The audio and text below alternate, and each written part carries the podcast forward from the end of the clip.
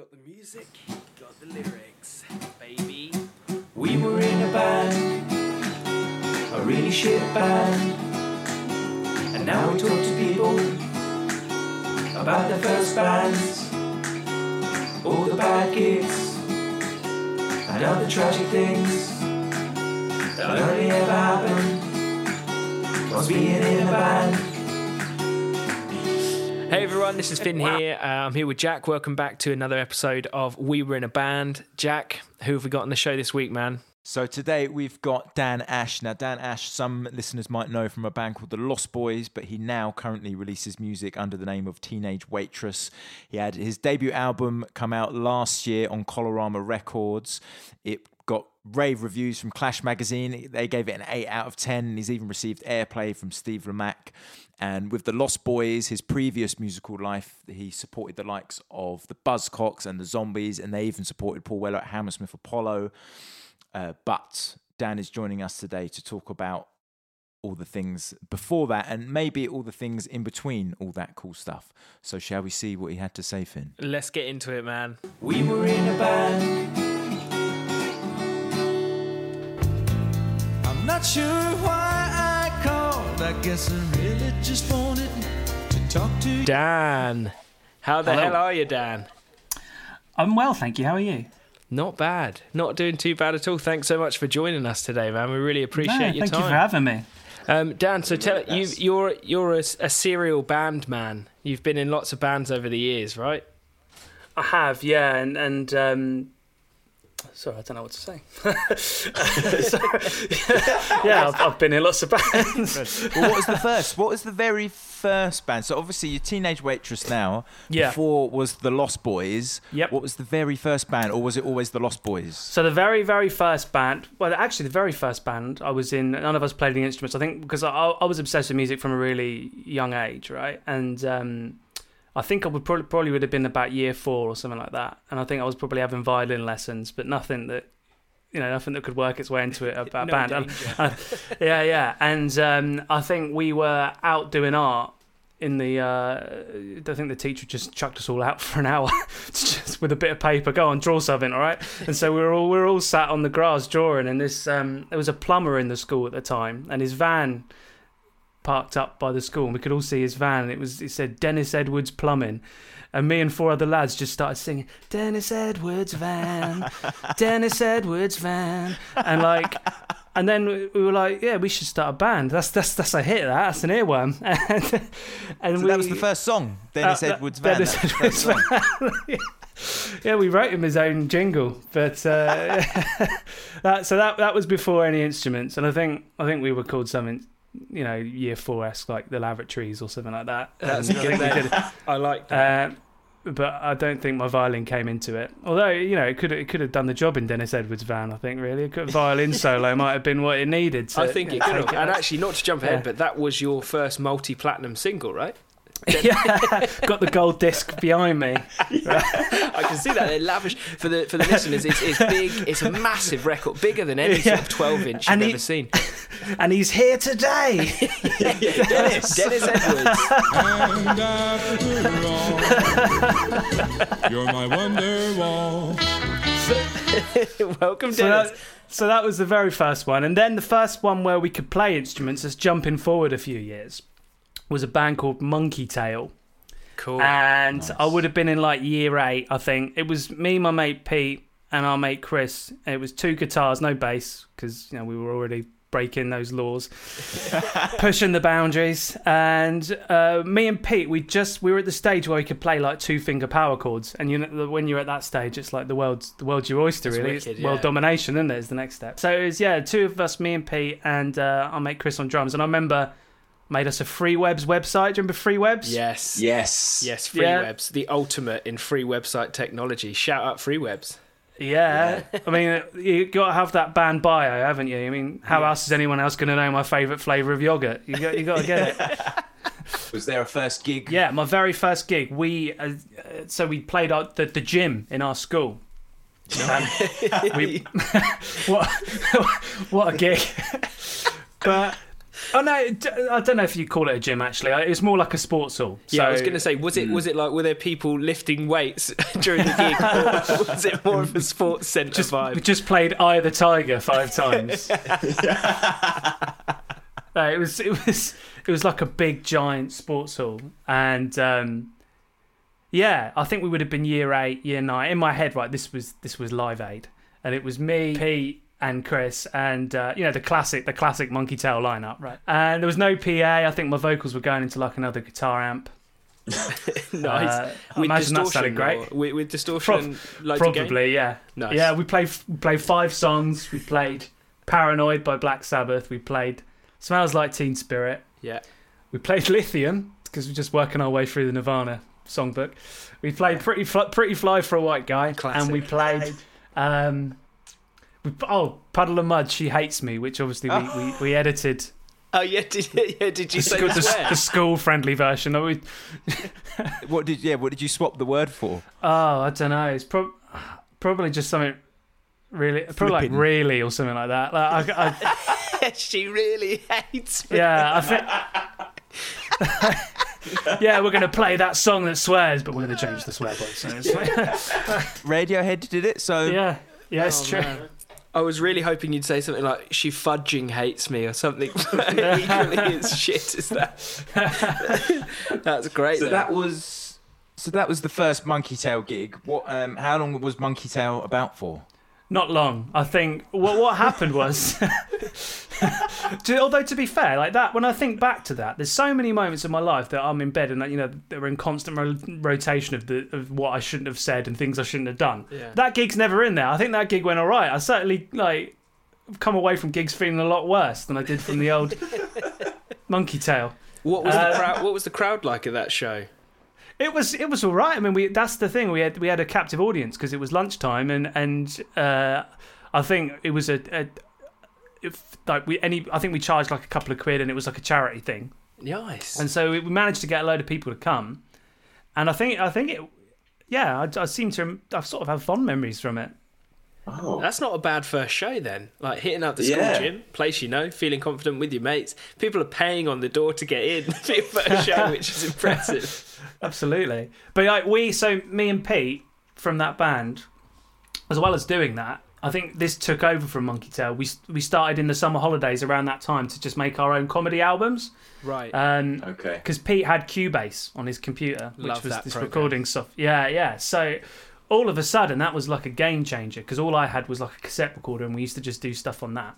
So all of a sudden, we could like multi-track and build on top of each other, and we borrowed mics and drums and bits of percussion and stuff.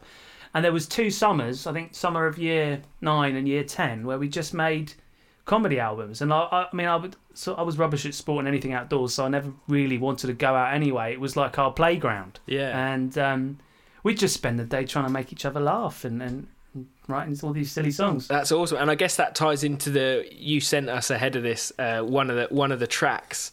um, Yeah. That if you don't mind, I might play a little snippet of to see if it will jog your memory and bring some of those good days back. Go for it. I'll give it a little spin. Let's see how we go. This is great, by the way. Oh, thank you. My banana. I know that there's someone who'd pay millions just to see, touch, or stroke my banana. This time next year, I'll be in the Bahamas. But just for now, I'll have to stay in Milton Keynes. Well, you you weren't based in Milton Keynes, were you? No, no, we were just trying to think of a, of a funny town to put in there. I mean, it like, we- It worked. so we wrote, um, yeah, we wrote two full albums in like year nine and ten. One, one was a parody album of The Wall, which we called The Ball, and and it was I'll, t- I'll tell you there was a there was a Metallica parody on there called Some Kind of Milkman.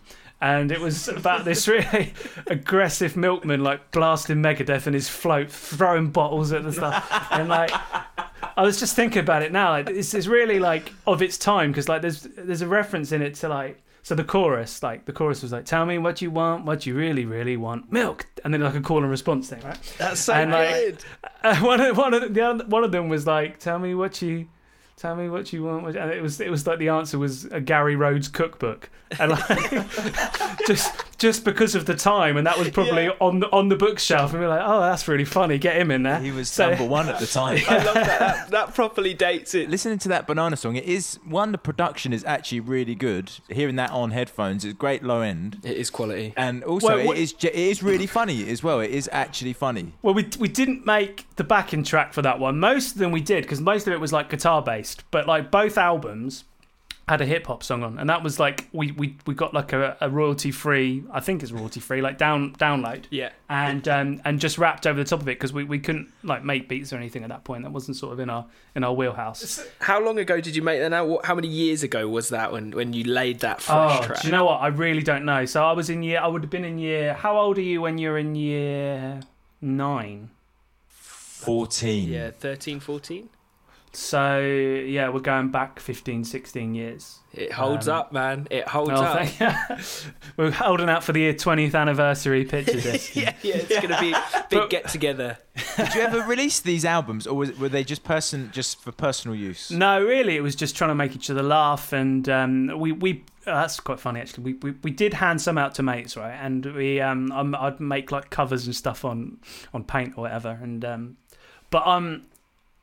Thing about me, I when I, I I remember doing them printing them out, but when when I type, I, I sort of rush type. I don't really think about what I'm typing, so like all my messages to and think, have typos and, and incorrect spelling and stuff. Um, but we had a song on one of our albums called "Public Service Announcement" because we copy an Eminem, and I remember I printed it out without realizing it actually said "pubic service announcement" and handed it out to all our friends. In, in a way, it was even funnier. That That's fucking brilliant. it's, it's yeah, like that was the best joke on the album, and it wasn't even supposed to be. a joke. Unintentional comedy. Oh god, that's brilliant. so after the roaring success of pubic service announcement, what was what was to be the next step for you in your in your musical career? So the, yeah, I was in a band called Audio Thirty Two then, and that was um, there was less bananas in our songs at that point. Um, and yeah, that was that. That was at an age where that we started doing other gigs like youth huts and youth clubs and stuff, and and that was really fun because we were just we just like playing to our mates and just like. Uh, sort of learning our way around it all, really, but Yeah. by just getting all your mates together on a Friday night. There was always be like it was it'd be like a high Hythe Youth Hut was where we used to do them, and whoever was headlining had to bring a drum kit. And if we were That's lucky, the we- That is yeah, still the that- rules them to is this the day. yeah. If we were lucky, we got a PA, and uh, we're quite young. We'd always borrow these like multi bags of Haribo and stuff, and like there'd be like a little tuck shop at the back, and we'd all be off our tits on fantastic by the end of the night, arms around each other. I love you, you know. How did the Lost Boys begin? I was a bit older then. I was probably about 17, 18. And um, yeah, I mean, I, I would, I, I was still learning, but I knew that I wanted to write, and I knew that um, I wanted to sing, and I wanted to get better at it. So that that was really what I was doing with the Lost Boys was just sort of like essentially what we were doing with those youth hut gigs, but just as a, you know a couple of years older and just practicing and playing to mates and stuff, and, and trying to write songs and stuff. And um, yeah, no, it was it was really good fun. We we we obviously when you get when you get a bit older, and we were down in Southampton, so there's all all of a sudden we're playing places like the Joiners and stuff, which know we, we never we used to dream of when we were at school. Yeah, and stuff that's like cool, man. And Mm. so, you- so you guys obviously started playing more and more around the Southampton area. But did you start to kind of branch out too? And you were were you heading up to London? Were you going up north? Yeah, yeah, we did. We did quite a lot in, in London and, and, and up north. Um, but um, we we always found that what was this thing? We we had our, our bus was a, a vicar's old bus that we used to use to go up north, and it Sounds didn't go great. above. I think it didn't go above fifty miles an hour, so uh, we'd be on the motorway In the chugging slow along at 50 yeah and um, the five hour journeys sometimes to to play to nobody were a bit like uh, but like Where's, what's the furthest north the, the Lost Boys went? Because obviously you're Southampton, so you're right at the bottom of the country, more or Yeah. less. You know, where was the furthest north that the Lost Boys went? This is where we hear it's Um, like Oxford. yeah well we did um done the cavern a couple of times Liverpool Oh, that's rad! Uh, what a show!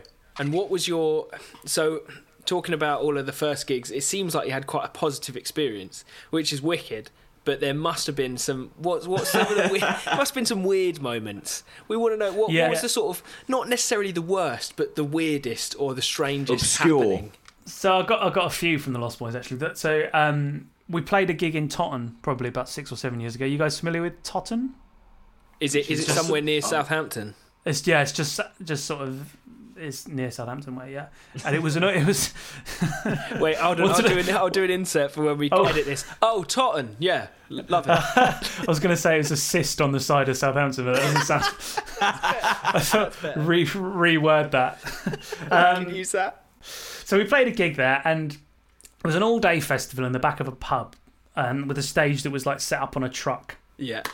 And we had to get there at like 10 a.m. Wait around all day for our slot at 9 p.m.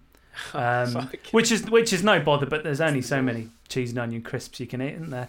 Um, so we, we we watched the other bands, and they were really good. So it's not a reflection on them, but there was just a lot of time in limbo, and that limbo time is is where it does drag. And um, I've I've got I think there were wasps because we were all outside. There was some sort of like wasp's nest there. we were all a bit fed up, right? And the, by the time nine o'clock came round, it was really dark outside while we were playing. And I asked the promoter if he could put the lights on, and his response was, "What lights?" So we, we played in a lorry, right, in the dark, in a pub garden with no lighting, no light, like Fucking great.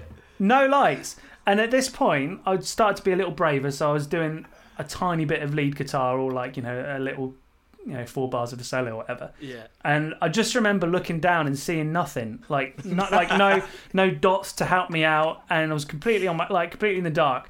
And it was one of those gigs. I'm sure you've had them where like as soon as you're on, you just can't wait to get off, and it, it's. You just can't wait to get off and have another bag of cheese and onion crisps. Yeah, you just pack the car up and go home. Yeah. We're lucky you didn't have to drive too far for that one, Dan. Yeah, no, that's true. That is true. Yeah, we all got about seven wasp stings though on between us. It was like Was it a Jaws. good turnout? Uh, I don't think it was worth. There was loads of wasps there. No, not so much people there. You know. We also played at a cafe in Eastleigh, right? Uh, that was set up. Um, that wasn't set up at all for bands. So we, we booked a gig with them, and they confirmed it. They were expecting a band, and we got there, and they were like, "Oh, you got a drum kit?" Like, yeah, we got a drum kit. Uh, have you got a PA? No. So right, we had to like makeshift. I think I was singing through my through a microphone that was going through the speakers that they play the radio through in the cafe, right? So the tiny little speaker in the corner is where my voice was coming out of, and they Probably in weren't the expecting. toilets as well. Actually, I've been to places where they've done that, and you go into the toilet and you can just hear a lead vocal coming out of the speaker in the toilet. But sorry, continue. No, no. I mean, I, it was really weird. I think they I, they just weren't expecting a full band, and with just wires crossed. I mean, I think they probably just wanted like a like an alternative to to Sam FM or whatever that day, and weren't expecting the Lost Boys. We were in a band. So that was uh, part one of our interview with old Dan Ash. They're very excited to have him in chatting to us and some excellent stories already. Uh, he's a very, very nice man uh, with some hilarious past. Uh, so, yeah, great to hear from him. But we're going to go into our middle section now, Jack. Um, and we've got a guest from, from across the world, right? live and direct from Shanghai. Well, not live because we recorded this in, in March, but you know, it's direct from Shanghai. We'll be speaking with the one and only Amy Fitzdoyley, who is a London born singer, songwriter, producer, very, really uh, talented, yeah, amazing musician. And uh, we caught up with her to talk about all sorts of things from touring around Europe and America to first gigs and first demos. So it's yeah, it's a great chat. We were in a band. Amy Fitzdoyley. Welcome to the show, all the way from Shanghai. Yes, thank you. Thank you. Well, I guess we'll get straight into it then, Amy. We'll we'll we'll, uh, we'll go right from the beginning.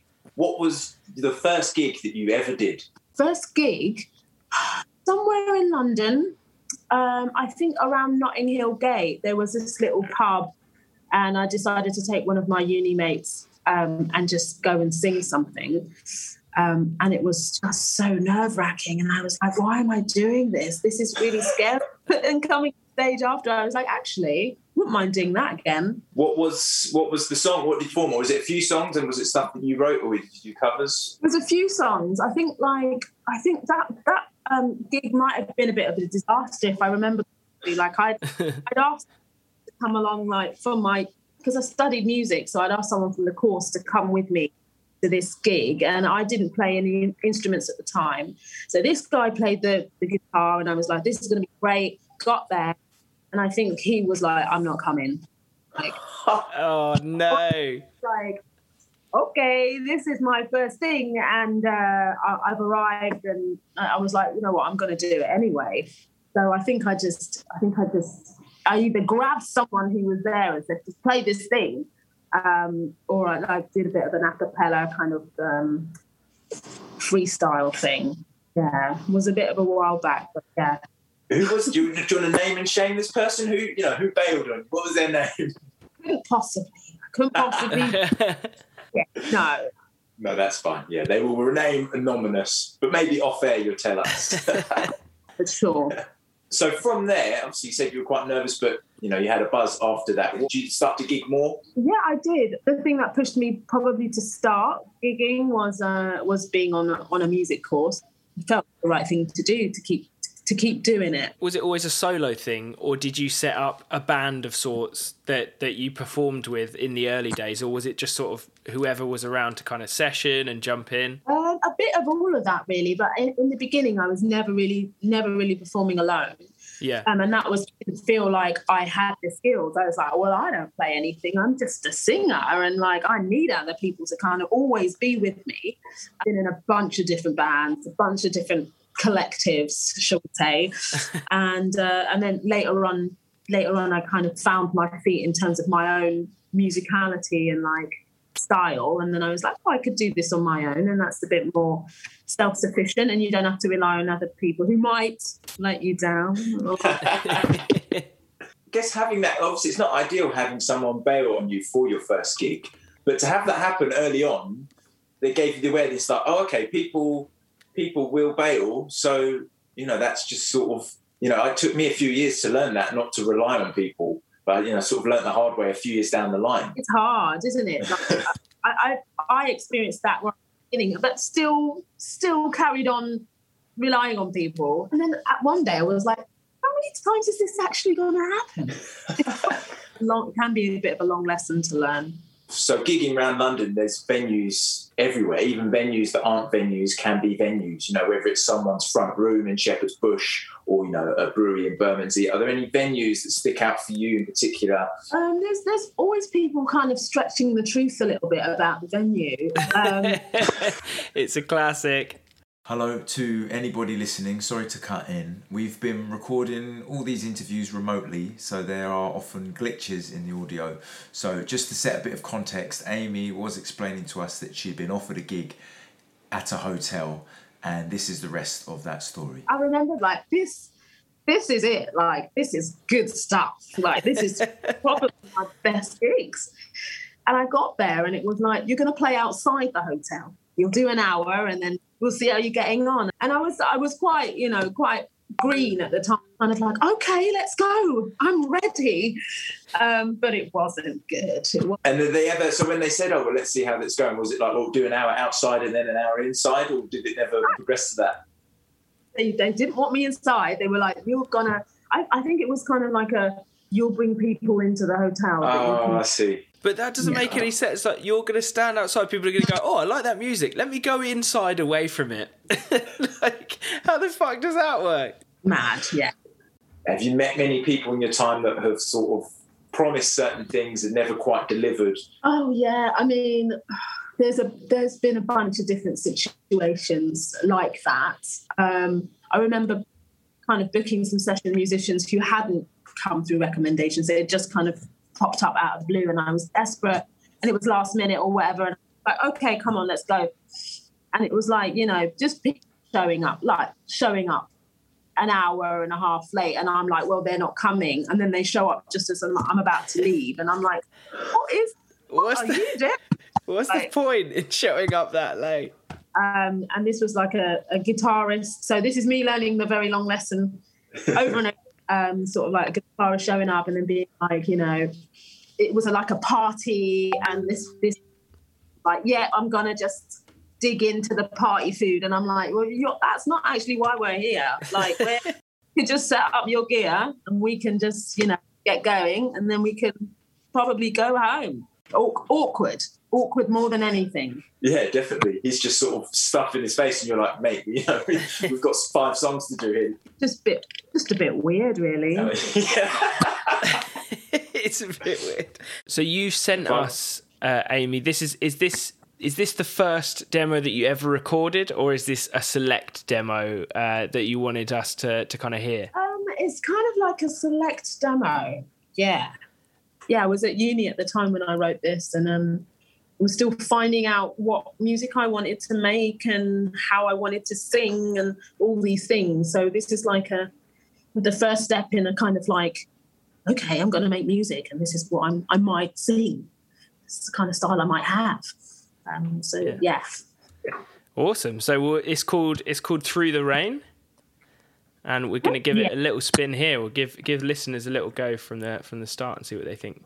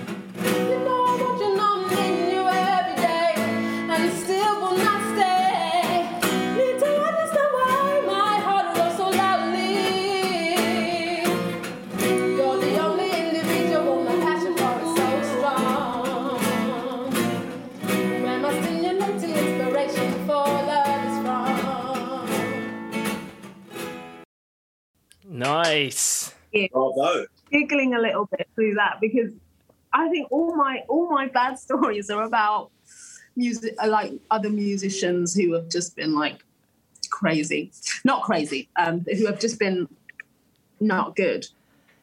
Um, because because yeah, that that brought back some memories.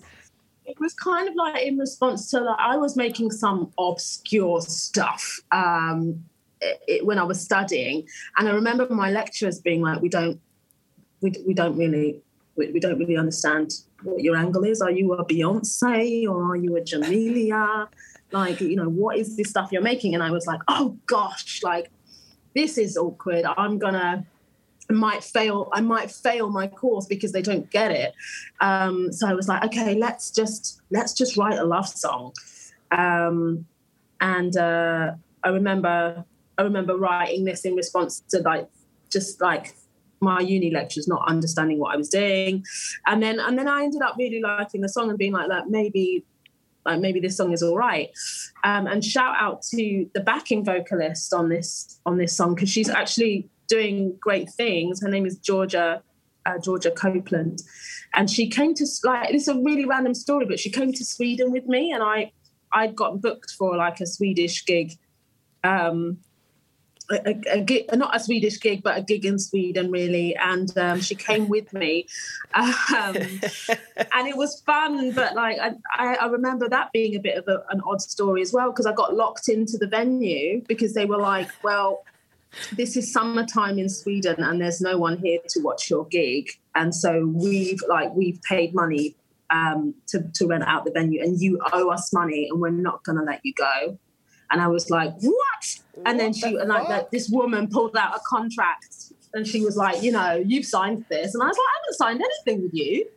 Um, and then there was another musician there who was very helpful and spoke Swedish for me, and then we like kind of ran away. Wait, But, so um, you were held prisoner in in a Swedish music venue for, for some time? yeah, just just really strange stuff has happened to me, and now, yeah, I'm just it's it's all coming out now, isn't it? gosh, you're gonna know you're gonna know all the weird stuff. But I guess that sort of ties on quite nice actually to what I was going to ask you next. So obviously, just talk to them about being sort of locked in a Swedish venue in in the in the summer. Um, you know, you've played all over it. I mean, how many different countries have you have you done gigs in, Amy? That is a good question. Um, so I kind of I kind of put myself on a bit of a a bit of a Brexit tour um, when we when we heard about it. I was like, well, the gates are closing and I've got to got to get out there. So I decided to go to like a place called Breda, um, and that's in the Netherlands. Um, and then I went to like Amsterdam, went to places in Germany. Um, it was it was good. I mean, it, it wasn't a huge tour, but I did end up going to a few different cities, and it was quite nice uh, to connect with people. Yeah, gigging gigging outside of, of London has been fun. Gigging in London has been fun too.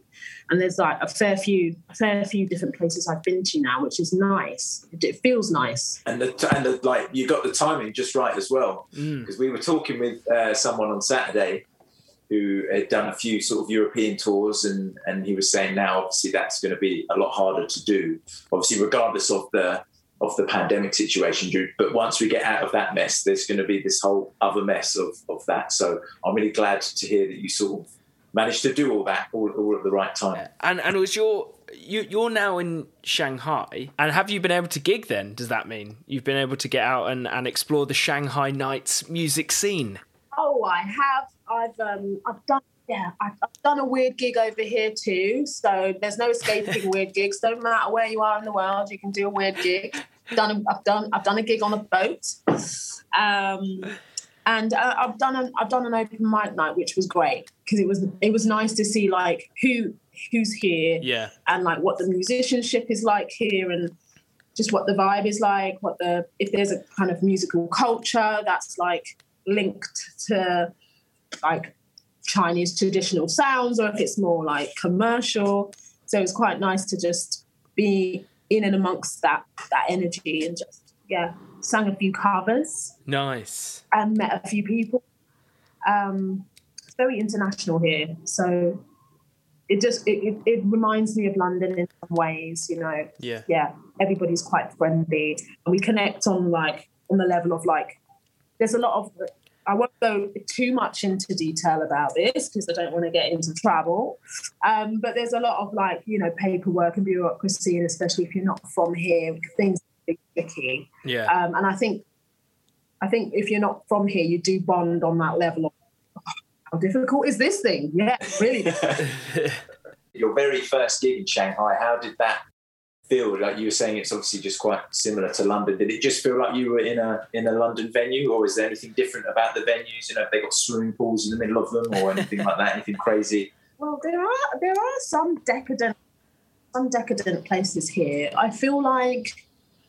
I feel like it's it's weird because it's, it's very international, but it's not as diverse as London, if that makes sense. hmm So I feel like yeah, it's very it's it's very different. It's just very different. Um, I think the standard in London, I'm used to quite a high standard of just everyone being great um, in London.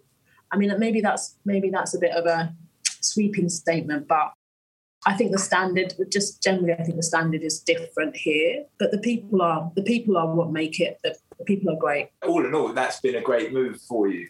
Yeah, yeah, it has been.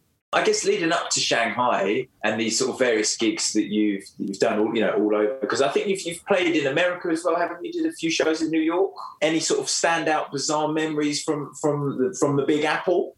I mean, so many. I mean, I mean, New York in in general has just got this weird, amazing but weird energy where anything can go, anything can happen.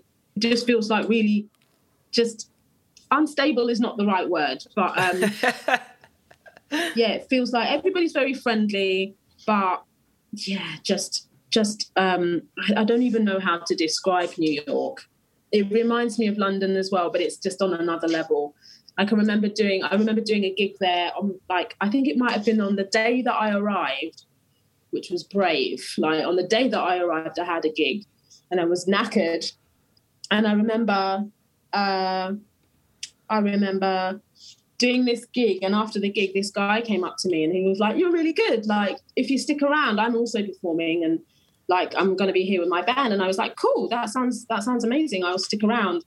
Um, and then he started playing, and I was like, "He's really good." And uh, it turns out that he's like he was like the the the trumpeter for Nas, and I was like, "What are the chances that I'm doing this small gig here in this little in this like really small place um, that a few people have told me about?" And I was like, "Okay, cool, I'll go there." Um, and then I just meet this guy who's actually like full on professional musician, um, doing his thing, very humble. And I felt I felt like when I was there, the city's full of those kind of people who are just kind of like, "Oh, hi, nice to meet you. I'm doing this thing, and I'm also a multinational, blah blah blah." Yeah, I, I thought but I tell you that you'll find out from my Instagram. I, I thought you were going to say it was something like, "Oh, hey, but stick around, and my band's performing," and it turns out to be like Bono. it's like a fucking U2 show happening in the basement club. That would be also be interesting. pretty weird, pretty weird. That's let's be honest, that would be strange. And what? Um, how many gigs? How many gigs did you do in New York? Was it two or three? Um, yeah, I would. It was like two or three in New York, and then I went over to Boston. Um, and I've got family in Boston, so um, I just I stayed with family, and then did did a gig, and they came to the gig, which was cute. And then I think even before then, I was I was doing a bit of work in America, and uh, I was in like San I was in Santa Barbara, Nice. uh, Santa Barbara uh, kind of area in LA. So I was kind of like moving around. I've got I've got friends.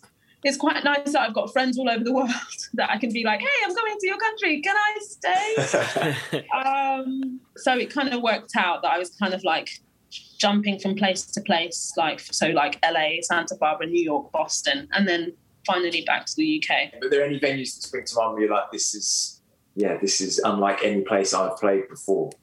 Yes, I mean, I mean, in in America, like people have amazing homes. Like, just I just I just feel like, oh, what is this house? Like, do I belong here? And then you know, like, you've just got to like be like, yes, you do belong here. This is where you're meant to be right now. But I remember that you know there was this there was this lady who makes garden sculptures, and I think she's quite well known, and her sculptures are just gorgeous. Her house was incredible on top of a mountain, beautiful view. And I had to play a gig in her house, and uh, her house just looks like looked like nothing I've ever seen before. Um, and there was a few of us there, and I might, I, I think I've got some videos of her house, of- and I felt, I felt like, felt like I had to sneakily take them because she might be like, "What are you doing?" Um, And what but what I- was this? Like a garden, like a benefit for like what, what was the re- what was the reason for you playing at this this sculpturesse's house? Well, it was a Sofar Sounds actually. It was a Sofar Sounds in Santa Barbara. yeah. Um, and that's the that's kind of like the beauty of of Sofar Sounds, which is that you you don't know where you're playing Yeah. or, or like yeah, what it might be like to play there. Um, it's awesome. So yeah, I didn't. I had no idea where I was going, and then I arrived at this place, and I was like, just taken aback. And uh, yeah, the lady was really nice. Really, I think she was from the UK actually, but um, ended up ended up being there and making a living from her sculptures. So I was like, not bad, not bad. But that was a standout, a standout place for sure. And are there any venues that were sort of the opposite of that? So stand standing out, but for you know the very for, the wrong reasons. So you know we've all we've all been there. Oh, so many. Oh my goodness, so many. So Again, you know, we don't have to we don't have to name and shame. It's fine. yeah you know when you're just like why why do i do what i do you know it, it, it, it makes you think the opposite like i don't belong here but in the other way you know Yeah. Just don't belong i think i think what i've done in here in my brain is like you know with the bad ones i kind of block them out a bit because i'm Of like course. don't even, don't even try to remember that it'll make you cry yeah. So, you know, we don't want anyone to cry on this podcast. You know, this is not what No. we. No, Right. cr- cry with laughter. Please cry with laughter. Please don't cry I with will. tears. It make me remember that stuff. Um, so what about studio experiences as well? You you obviously we, we heard your track earlier, and I did think something that I, I wanted to mention earlier when you said you were worried about failing your music course because the the people that were running the course wouldn't get it.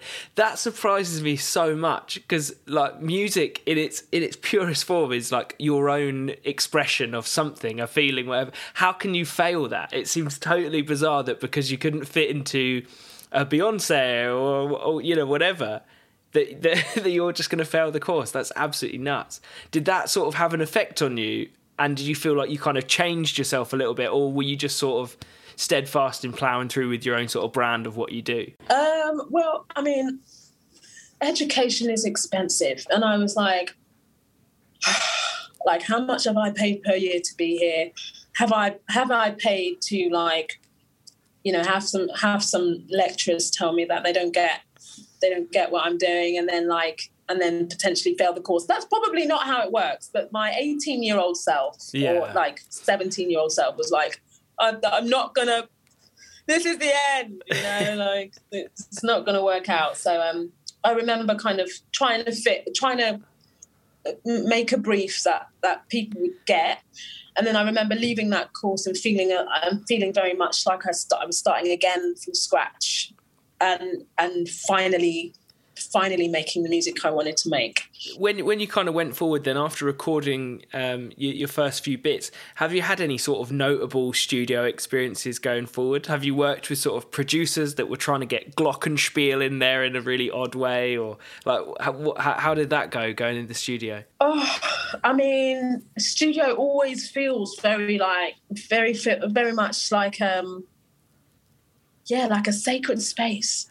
It needs to be like, you know, can't just be all like be anyone in there with you. You need to feel comfortable. Like, Well, I I need to feel safe in that space, and I I know that that like oh, there's been there's been many different experiences. Like I'm in the live room and they're behind the glass, just kind of like not either either it's someone who's like a sound engineer who's recording me and they're just not very interested in what I'm doing, and I'm Yeah. like, yeah, but I've I've paid you and like we are working on my music, so you kind of need to be interested and like just feeling a little bit like disconnected from the whole thing or like they're bringing their friends in and I'm like no but I don't want to sing anymore because like who are these people that you're bringing in? I like I thought it was just going to be just you know us recording my music and that's it. So just weird like odd stuff odd stuff like that happening. In, in terms of in terms of like the worst thing that's happened in the studio is probably me doing a take, a, like a vocal take, and feeling like it was so good.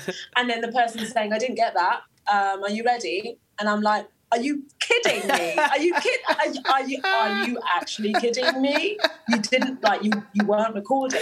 Oh my Um, so that's probably the worst thing. Which maybe that isn't too bad, but it's still very annoying. But also, And the- you, pay, you paying that person to record your song and they haven't pressed record. yeah, exactly. what are they, what are they doing? What are they doing? They're just just hanging out, really, just hanging out. where we are now how where, where are you at in your kind of career? Obviously you've, you've made this move to shanghai.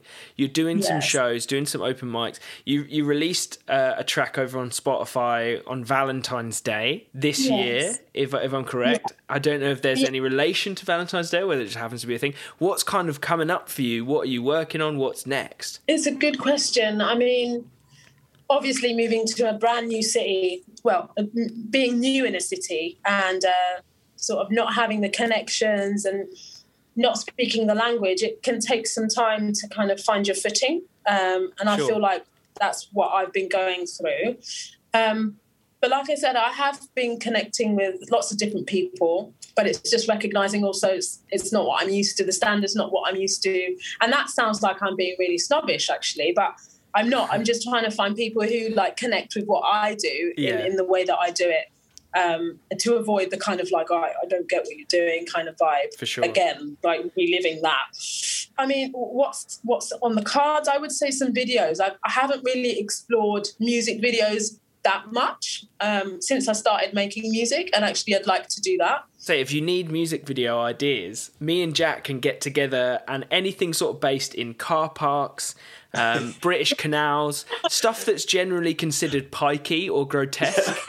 Um, if you want any of that, I guarantee you, we could create some amazing shit for you. Please, yes, I want that next video. I'll be in touch. Where's the best place for people to, to find you to keep up to date with all these new things? Well, I'm not great on social media, but but I'm probably most active on Instagram, so people can find me at, at Amy Fitz Doyley. And I'm not making this very easy, but it's like A M Y F I T Z D O Y L E Y.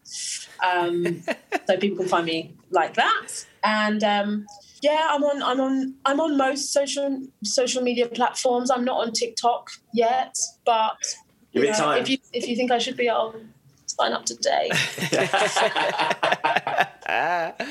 And, and the music's available everywhere, you know, for people listening. It's on Bandcamp um, Yeah. and Spotify and all the all the streaming places. So wherever people wish to consume it, it's available wherever people like to go. It's all there, isn't it? Exactly. Thank you. Yeah. And I would just say, as a fledgling fan, we want more Amy. We want more Amy Definitely. Need more Amy. On all of these platforms. So yeah, we're looking forward to seeing what you're you're coming up with next. And um, we'll be over to Shanghai pretty much next week, right, Jack, to see you uh, Yeah, we're there. at the Shanghai Cafe playing uh, playing the open mic. I imagine that's how it works over there. Yes. Um, yeah. Please do well- come over. Hey, you know what would cool. be what would be a good idea, and I'm going to pitch this out to you here on the show. And if you're interested, Yes. again, me and Jack will come and facilitate this. Shanghai to London, the Long Road Home tour, featuring Amy Fitzdoyley, Jack from Birdsworth, and me, Finn O'Sullivan, doing something. I can drive. I'll do whatever. That sounds like a good idea. How are you in? I love I love it. I love how you asked it and then you're like, that sounds like a good idea. I'm nothing if not a believer in myself. That's the bit I meant to say. I meant to say that bit. And you know what I say? That sounds like a good idea. Whee! We've got it. Got it. That'll be a hell of a tour. I'm excited for that. So, guys, if you're listening, the tour's going to go live next month. We're going to be driving. We're driving from Shanghai to London with Amy Fitzdoyley In a Berlingo. in the old Berlingo. And that was our interview there with, with Amy Fitzdoyley. Amy, thank you so much again uh, for coming on. We really appreciate your time, and it was so good to chat with you and catch up and hear some of those stories. And if you do want to do the Shanghai to London tour, as we mentioned, uh, we're both up for it. Uh, just hit us up on email, we'll sort it out. bags are packed and ready to go. And I can't really recommend enough people go and check out her stuff. There's a couple of official releases, but the majority of her is on YouTube. So find loads of her live videos because she's got a very unique sound. Um, and you'll get a really good idea of all of that. So Amy Fitzdoyley on YouTube, and you'll find it all there. We were in a band. So let's return to our interview with Dan Ash. You released quite a few EPs, didn't you, with the Lost Boys? Yeah, so we we did um yeah, we did a couple of EPs, then we did a bunch of singles, a run of singles, I think. Um And, And then the we did the- album. yeah, and then the album came right at the end, which we recorded three times. Really? So with with Nosebleeds, we um we went to one studio first and we cut it and we paid quite a lot of money for it and we weren't happy with it at all. And um, so we decided to go somewhere else um, that we trusted and we knew was going to be really good. Um, so we went there, managed to get a good. We sort of explained the situation, got a really good deal, um, and we're able to sort of do it again. And the second time, it, it went really, really well. Then, unfortunately, the hard drive that all the projects are on, uh, something happened to it. I think became corrupt or something, and and No. couldn't access the recordings. So the second studio we went to, um, really, really nice about it. Obviously, not their fault at all, Yeah. but it really, really kind of like let us come back in again and do and do it again, obviously free of charge, and, and got us sorted us out with like beers and pizzas and stuff, and just made it made it fun because um, because they knew that. We'd already done it two times and probably on the verge of, of killing each other. Um, so they, they really they really looked after us and tried to make it as, as pleasant as experience as possible. When you did it the first time round, was it? Did you have to wait? Sort of, you recorded it. You waited six weeks for somebody to mix it, and then you got it, or was it instant? Like you Um, recorded it that day, and in, gave in the it to fir- you? in the first studio. yeah, So I sort of had a inkling that it wasn't going to be right from pretty, like pretty early on, right? Yeah. And but I, in my head, I was like, "There's going to be a magic button that's going to be pressed, and it's all going to sound brilliant." Yeah, it's going And to make it that would- better again. that that button just needs to be pressed, and uh, I, I clung on to that tight for a while because, I say, we we pretty much put all of our band fund into this, and um, we all clung on to that hope for a long time, and then there was that awkward moment of this isn't what we want at all. We're going to have to like work out what we do. So we crowdfunded. Actually, that's how we did it. We we we had to crowdfund to go and do it a second time. Um, it was a really nice thing because. Um, w- we managed to meet our target, and there were so many lovely, supportive people, who yourself included, Jack, who who Let's um, very, very, CD here. Oh, bless you. Who very kindly pledged, and it and it meant a lot that we could actually go and, and do it because like in our heads we were always doing it, and then this thing came up and we we couldn't do it, and it was the only way. So like yeah, we really appreciate everyone that pledged, um, yourself included, Jack, and um, helping us be able to actually make it again the way we wanted, and then again again the way we wanted. Imagine that another another Kickstarter. hey guys, clerical error. Uh, we're going to Yeah, have to re-raise all of the money again.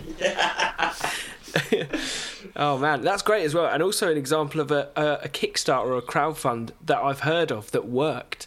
Like so many people made those throughout the years. When it was really popular right at the start, there was people doing it for like you know for raising money for next week's cheese sandwiches that didn't hit their target.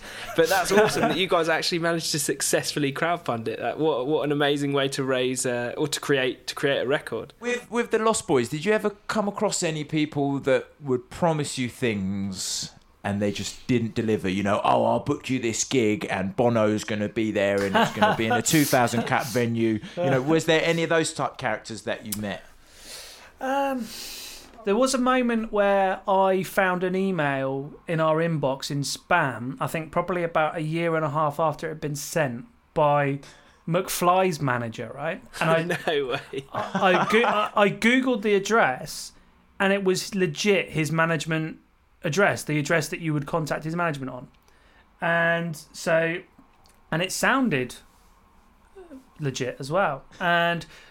I remember we discovered it a year and a, a half or so after it had come in, and I remember replying and being so apologetic. We never had anything back again, but I think maybe he was just drunk one night and just not. What did the Email email those guys. say? Like, what was it about? Like, hey, we love love your sound. It it was about the mute. Yeah, I think he, I think he was interested in, in talking, and um, I don't know where that would have would have led, but I think he was certainly interested in in, in getting together in in some form. And yeah, Oh man, that was yeah. yeah. We never heard back, but um, it was his legit address, unless it's some sort of clever virus that sends something from someone's official address. But yeah, that that was the oh man, why didn't we look in spam? Yeah. I do have another worst gig story, or like the was it tragic tour story? Was that one of the ones? Yes, yeah, let's go for it. I Tragic, one of those. a tragic tour story from Dan. So um, I think the most tragic for me was we, we played we played a popular venue in London. That's all I'm going to and say. you can't you can't name the venue, no? Um, I don't want to. No, no. Actually, I won't. If that's all right. That's fine. Um, mate. uh, so we put on, we put on our own show there. We hired it and we promoted it, Nice. and we got support bands in and everything. And I remember I didn't want to. I tried to not drive to London gigs if I could help it because I'm sort of a nervous enough driver as it is. Like I don't need I don't need that. And so we were, we were going to catch a train, and we'd agreed with the venues the time we'd be playing and finishing. So we had that safe window of time to call the taxi, get to Waterloo, have the Burger King, get the train back. Yes. Classic. It's an absolute classic. um, I remember because I, I remember we were doing it. We played our usual one-hour headline set, and um, sort of said to the crowd, "Thanks very much. We've been the Lost Boys." And the sound man, who had a microphone, piped up and said, "Hang about, you've only played for an hour. These people have all paid to see you. You can't just pay for an hour." Whoa. It What? was like so like so embarrassing and like unnecessary because our headline sets were only ever an hour anyway. he said it as over the I- PA in the in the.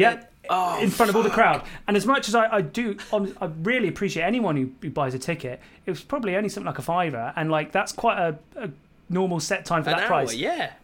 And we'd agree, we agreed with them. That's we need to leave at this time so we can call a cab, get to Waterloo, have a Burger catch a train back. Anyway, so we also had no songs left at this point, and he'd made us look like like bad people in front of Oh, this, no. this crowd.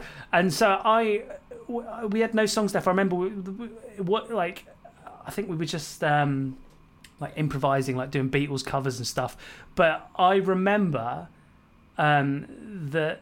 Uh, th- like there was a part of me that came out that night like a switch was flicked and i saw a side of me that i really didn't like in that 15 20 minutes that we played extra um, I was just like um, so passive aggressive, right? I think like changing Beatles song lyrics to being about sleeping in train stations and like men being dicks and stuff like that. And I think I think I seem to remember like between the songs being like, "Oh, I've never been taken hostage at a gig before." Like just really like Oh, the vibe. The vibe sounds like it's was- just. It's just. I was slipping. so passive aggressive, and I didn't like that side of me at all. It's just total psychopath Dan Ash. Oh my god! And did you chat to the sound guy afterwards? Did you say like, "Hey, listen, don't fucking pipe up in my set"? No, I, I, I'm not brave enough to do that. I just do it on stage. Were the crowd, were the crowd happy? Like when you said, yeah, "Thanks like much, yeah, like the they they they were sort of on side. Like to be fair, I say like being passive aggressive, but like it was kind of in a jokey way, and like they were sort of like. I I'd like to think that I, in my in my head I think they were sort of on our side. I think. Yeah. Um, Yeah. But we, we, we got out there, and I was panicking. I was th- I thought we were going to be sleeping on on a train station floor. We just made it. Obviously, we didn't have we didn't have any food, Oh, Oh. which which I wasn't best pleased about. But um, but we we made it. Just I think like literally we jumped on the train just as it was pulling away, and he wanted us to go for another ten minutes or so, but I- I just drew a line under it. Obviously, yeah. Teenage Waitress has been. The album came out in November. Wasn't it end of last year? Right, the end of last year, Yeah. November. Smashing all the reviews. You know, Clash were were really big on it with an eight out of ten. Steve Lamacq was playing it as well on the radio. Even Robert Carlyle is a fan. Finbar, you know Robert Carlyle. oh shit! Really? What was he saying about it? I he tweeted um, a couple of links to a song and the album, and um, has dropped me a few messages, just like really supportive and nice, and like just Oh man, that's awesome. um, a sort of a message that I never expected. Well, what's well, what's next then? Once we get out of this uh, this current situation that we're all in, what is what's the plan for Teenage Waitress? So I, I haven't done one gig yet. So I've done a few like live stream things, but I want to do a full band gig in some form or another just to celebrate the album. But the other album might even be out by then because like I'm sort of working away on on the second one at the moment. what what brought about your the the name of the new outfit, Teenage Waitress? What's behind that? So it's like the the album is kind of the first album is kind of like other people's stories. So like I had the idea of like this this waitress like eavesdropping and hearing people bits of people's day and stuff, and so like Yeah. the songs are like conversations between tables and stuff essentially.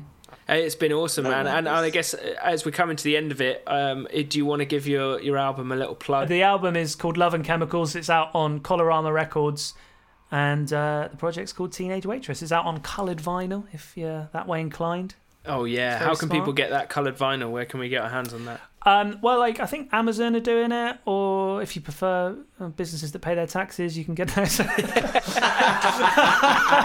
so, uh, uh, uh, Rough Trade, uh, Cargo, Cargo Records, Vinilo. Um, yeah, most most online record places should be able to get it in some form or another to you. So Awesome, Yeah. man. Well, it's a great record, and anyone listening thank definitely, you, uh, definitely hit up Dan's stuff. Teenage Waitress. It's a cracking you, project.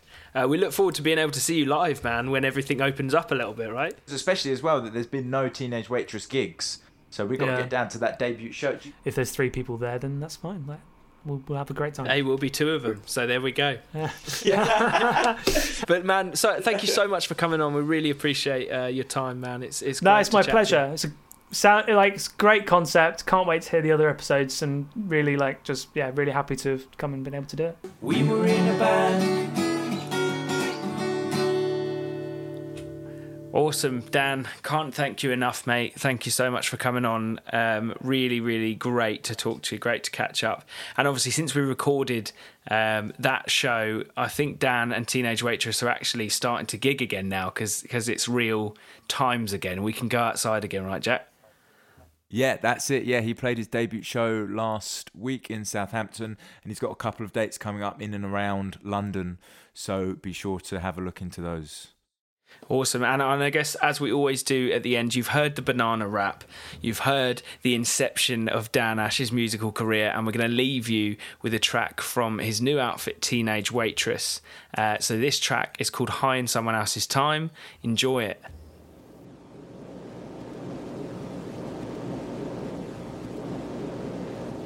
And